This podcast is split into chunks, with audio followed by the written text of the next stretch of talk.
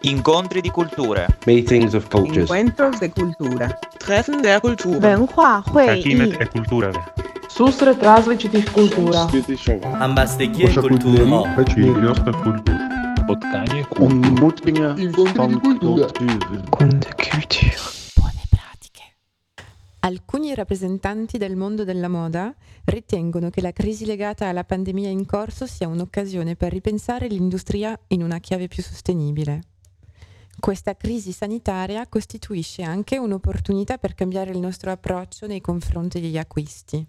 Da parte dei brand del mondo del fashion, tante iniziative sono state messe in moto per aiutare il sistema sanitario o per intrattenere le persone costrette a rimanere a casa. La moda dovrà rallentare per ripartire? Per rispondere a questa domanda lasciamo la parola a Francesca Romana Rinaldi, ambasciatrice della moda sostenibile, autrice e master director agli studenti della Bocconi e del Milano Fashion Institute, con l'obiettivo di raccontare come evolvere verso modelli di business innovativi e creare start-up sostenibili. Insieme a lei, Chantal Marchetti, responsabile commerciale di Progetto Quid, un'impresa sociale da sempre impegnata nell'offrire opportunità di impiego e crescita a persone escluse dal mercato del lavoro italiano, in particolare donne con un passato di fragilità. Francesca Chantal, siamo molto felici di ospitarvi in questo podcast dopo il nostro incontro al Fondaco il 30 gennaio scorso.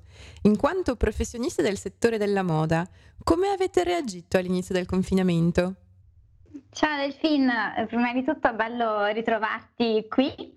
Eh, ci siamo visti l'ultima volta il, il 30 gennaio a Fondacore Tedeschi, è stata una bellissima occasione per, per conoscerci e per parlare un po' di questi, di questi temi. E quindi a distanza di, di qualche settimana ehm, inizio io, poi lascio la parola a Chantal. Chantal, tu mh, interrompimi pure quando, quando certo. desideri. E, mh, per appunto la mia mh, esperienza è, è, stata un po' questa. Inizialmente ho cercato di dedicare un po' il tempo agli affetti perché insomma questo, questa pandemia ha un po' sconvolto tutti i ritmi, quindi succede questo, no? inizialmente ci, ci si ritrova proprio legandosi ehm, ai propri affetti. E poi eh, insomma c'è stato tutto il lavoro di riprogrammazione ehm, un po' di tutto, quindi delle lezioni da, da offline sono passate online. Eh, poi ho deciso di fare delle consulenze pro bono alle start-up italiane e anche alle aziende Made in Italy che volevano intraprendere il percorso di sostenibilità.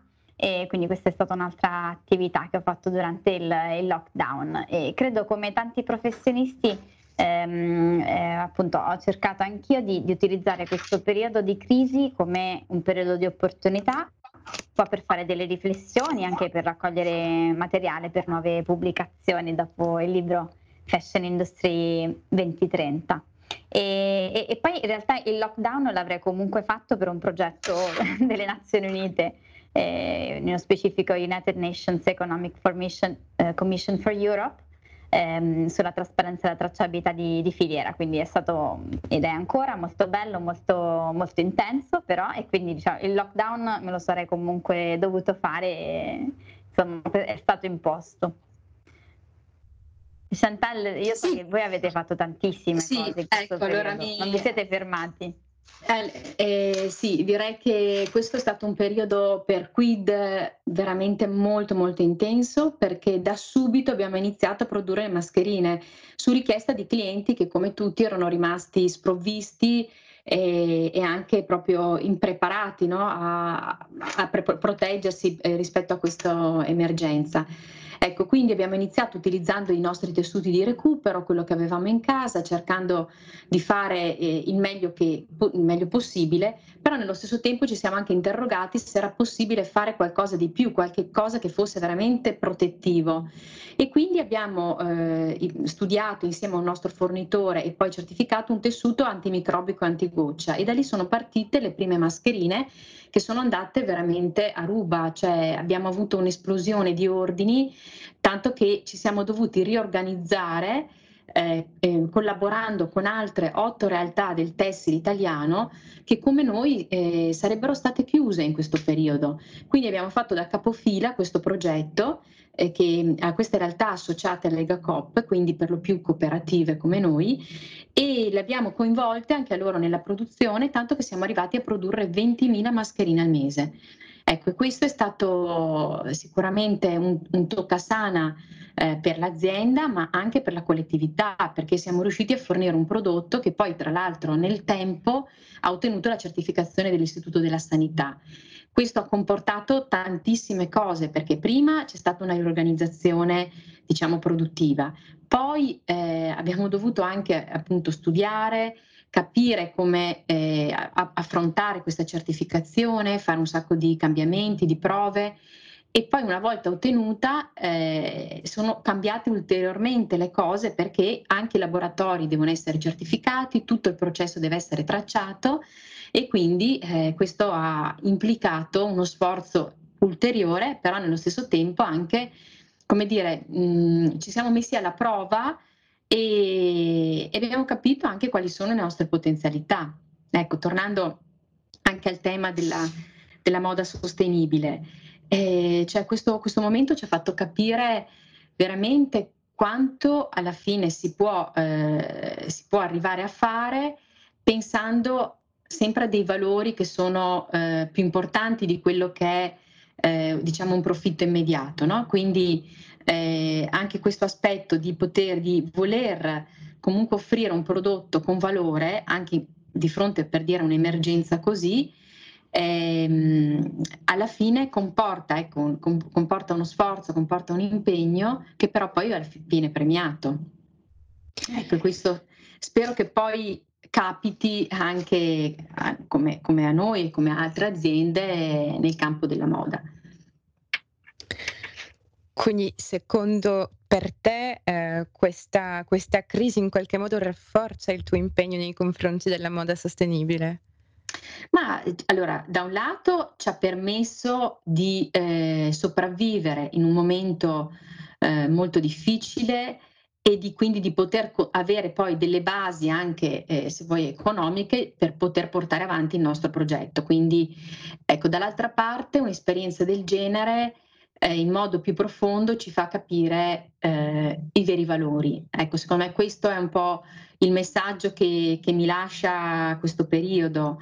Eh, ti fa capire le cose proprio importanti, essenziali, no? perché in questo momento di chiusura, di limitatezza, eh, ecco, si pensa proprio all'essenziale ed è questo, secondo me, il concetto che sta dietro anche la moda sostenibile. Quindi quello che veramente eh, serve, che è utile, che non corrisponde ad un consumismo esasperato, ma a un acquisto che viene fatto in modo consapevole. Sono d'accordissimo, sono d'accordissimo e credo che sia anche questo il motivo che ha portato in questi ultimi giorni, in queste ultime settimane, a parlare così tanto di sostenibilità eh, nei podcast come questo, ma anche nei numerosi webinar, insomma, nelle, negli incontri online che ci sono stati appunto sia in università, organizzati appunto da diversi enti e associazioni. Ecco, si parla tantissimo di sostenibilità, ormai abbiamo capito che è appunto un, un, un, trend diventato molto cool, direi. Eh, quindi la sostenibilità nel settore moda è, è ormai, eh, come dire, eh, molto molto discussa, un po, in, un, po da tutti gli stakeholder, direi. Eh, ora è importante, eh, dal mio punto di vista, passare all'azione. Quindi ci sono tantissimi, tantissimi statement, tante affermazioni da parte di mh, mm, player, appunto eh, soprattutto anche i player mainstream hanno iniziato proprio a, eh, a parlare no? anche pubblicamente. Ecco, ora è importante proprio passare all'azione, un po' come, come avete sempre fatto voi, no? di Progetto Quid, che poi siete nati dire, dalla, dalla sostenibilità e l'avete proprio messa all'interno del vostro DNA. E quindi sì, questa è proprio eh, mio, la mia speranza, un po' il desiderata, credo, eh, vedere tanto, tanti fatti nelle prossime settimane, nei prossimi mesi. Quindi tu, tu, Francesca pensi che questa crisi possa avere un reale impatto sull'industria della moda, sulle mentalità di chi produce, su, sui ritmi stessi della moda? Eh, questa è una, è una, speranza, nel senso che eh, comunque in questo periodo si sta parlando tanto no, del rallentare i ritmi della moda, del fatto che comunque la stagionalità non, forse non abbia così tanto senso o comunque sia i ritmi frenetici della moda forse devono essere ripensati andando eh, quantomeno a, a ripensare eh, il concetto di, di, stagionalità come l'abbiamo vissuta fino adesso. Quindi mm. si parla sempre più spesso di eh, capi timeless, eh, di, di carry overs, no? il linguaggio tecnico eh, forse non è facilmente comprensibile più, ma è semplicemente appunto un capo che si ritrova in collezione di stagione in stagione, quindi senza dover, dover ripensare sempre tutto. Perché poi nel momento in cui si adotta un po' la logica ehm, del, del, fast fashion, quindi nel momento in cui si produce un capo, appunto si utilizza un capo per una stagione e questo capo poi non è più ehm, appunto trendy,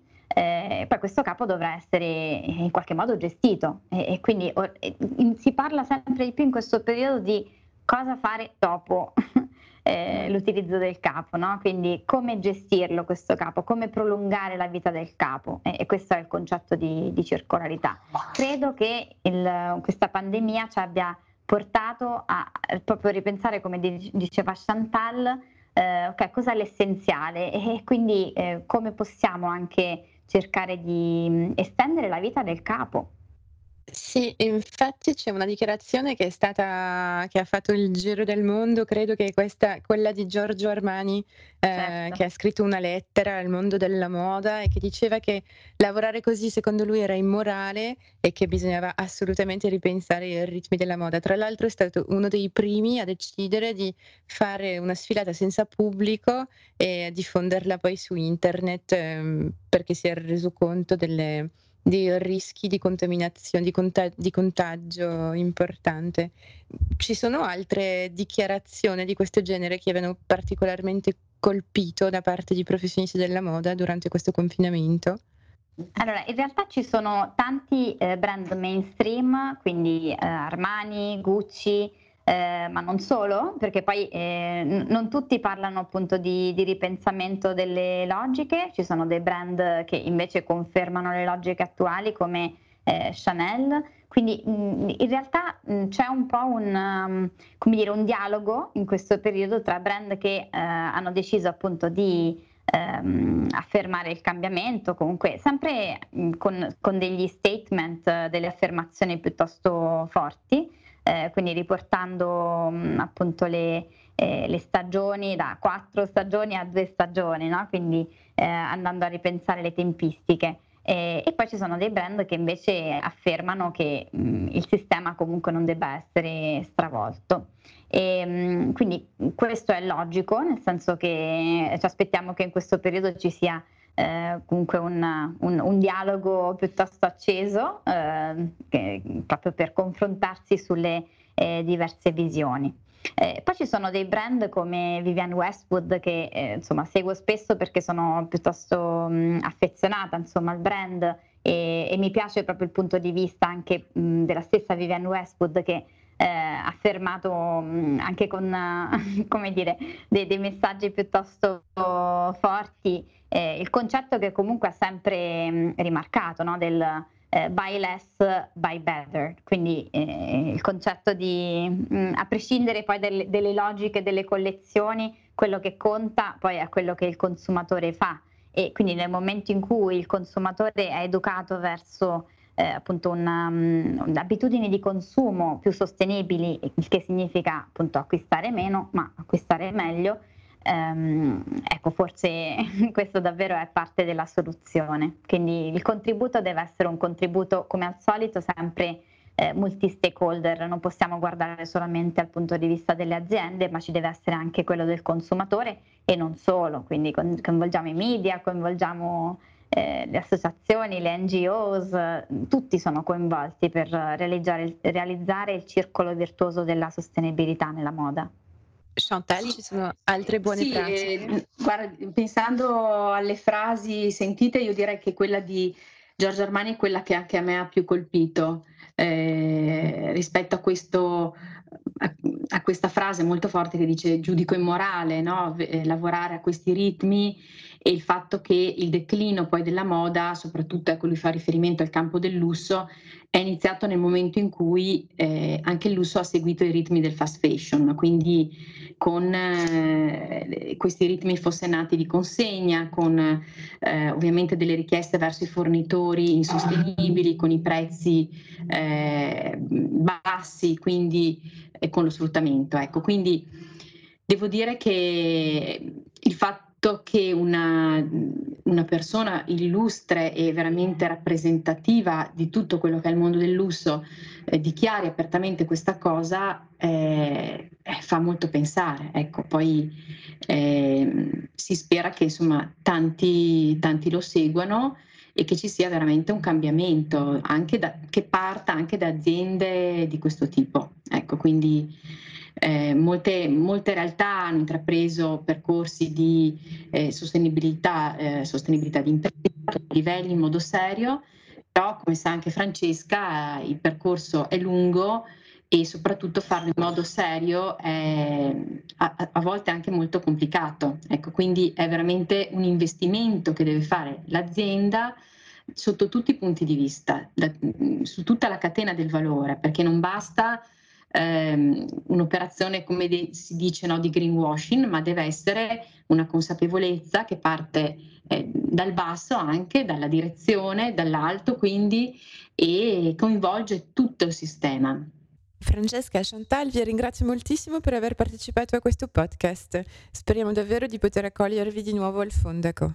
Ringrazio, ringrazio ancora tantissimo eh, T Fondaco dei Tedeschi per eh, l'invito Ehm, appunto abbiamo avuto occasione di, di, salutarci il 30 gennaio da voi e quindi davvero è stata una bellissima occasione. Non vedo l'ora di tornare eh, a Venezia e a Tifonda Corre Tedeschi perché davvero è stata un'esperienza anche mh, mm, in termini proprio di, di bellezza no? del, dire, eh, de, del, palazzo che, che davvero mh, mm, mi porto dietro perché poi durante questo periodo di lockdown magari alcune immagini eh, hanno attraversato i nostri ricordi e effettivamente mh, mm, sì, quelle sono delle immagini che, che ricordo con, con, tanto piacere e spero ci sia presto una nuova occasione per trovarci lì eh, tutti insieme.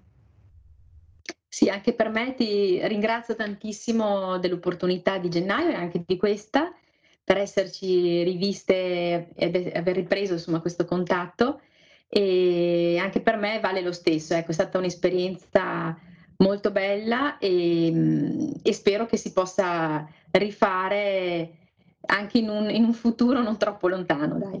Grazie. Grazie mille, grazie mille a tutte e due grazie. e a presto quindi al Fondo dei Tedeschi. Ciao, grazie. grazie ancora. Ciao, ciao. Meetings of Cultures. Encuentros de Cultura. Treffen der Kultur. Takimet e Kultura. Susre cultura. kultura. Ambastekije kulturo. Večerjosta kultura. Potkanje kultura. Kunde kultur. Kunde kultur.